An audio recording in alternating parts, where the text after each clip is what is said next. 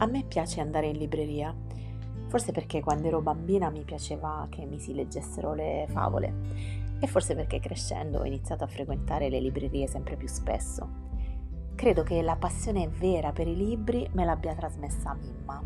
Quante volte sono stata in libreria con lei, ore ed ore a scegliere quello giusto da comprare, così mi sono innamorata dei libri e adesso come allora mi piace andare in libreria, sfogliarli e odorarli.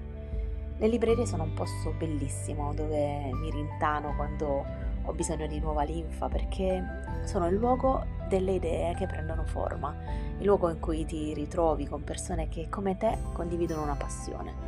E poi sono anche un luogo dove puoi fermarti, osservare, pensare, rubare momenti di trascurabile felicità, perché contrariamente a quanto si pensa nelle librerie c'è vita. Marta e Lucia per esempio si sono conosciute così, il mercoledì Marta aveva l'abitudine di andare al cinema.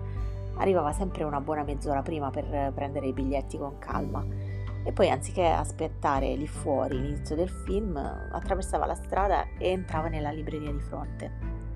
Lucia invece abitava proprio sopra la libreria e una volta a settimana si ritagliava il suo tempo per coltivare la sua passione, quella per le graphic novel. Marta si fermava sempre all'ingresso della libreria, all'angolo delle novità, sfogliava le ultime uscite e puntualmente prendeva un libro in mano e proseguiva il suo percorso.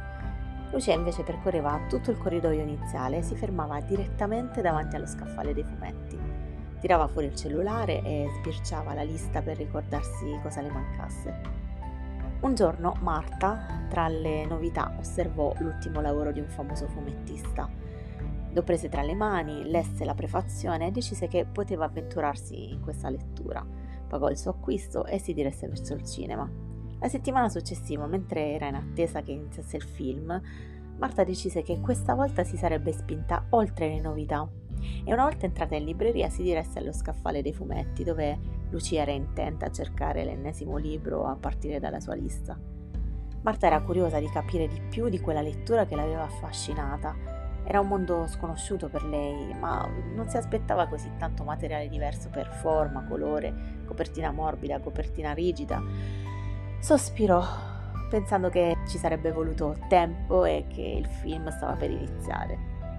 Lucia, colpita dal sospiro, comprese l'imbarazzo di Marta e le disse: Aspetta, se non hai mai letto nulla, comincia da questo. E le porse la graphic novel di uno scrittore francese con una copertina rigida è un titolo che incuriosì Marta, che le sorrise, la ringraziò e scappò via al cinema.